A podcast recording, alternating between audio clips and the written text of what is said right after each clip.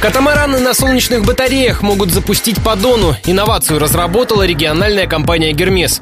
Над судном 5 метров в длину и 3 в ширину крепится навес из солнечных батарей. На альтернативной энергии катамаран может развивать скорость до 8 км в час и работать неограниченное время, в зависимости от освещения. Собраны 4 экземпляра, один из них с минувшего года тестируется в Абрау-Дюрсо.